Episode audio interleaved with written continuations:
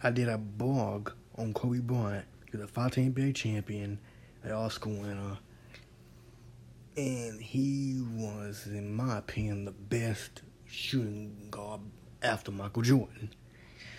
He won five NBA championships with the legendary coach of Chicago, of the Chicago Bulls, Phil Jackson, and he won them with awesome teammates like Shaquille O'Neal, Derek Fisher, and Robert Horry. He also won a best-selling author for his title, Dear Basketball, back when he was a kid growing up.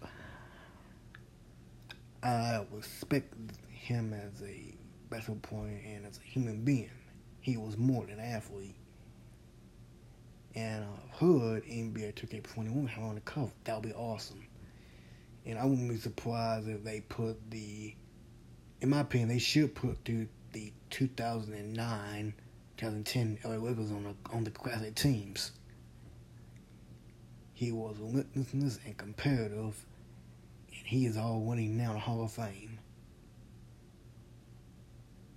Rest in peace to the Black Mamba, Kobe Bryant.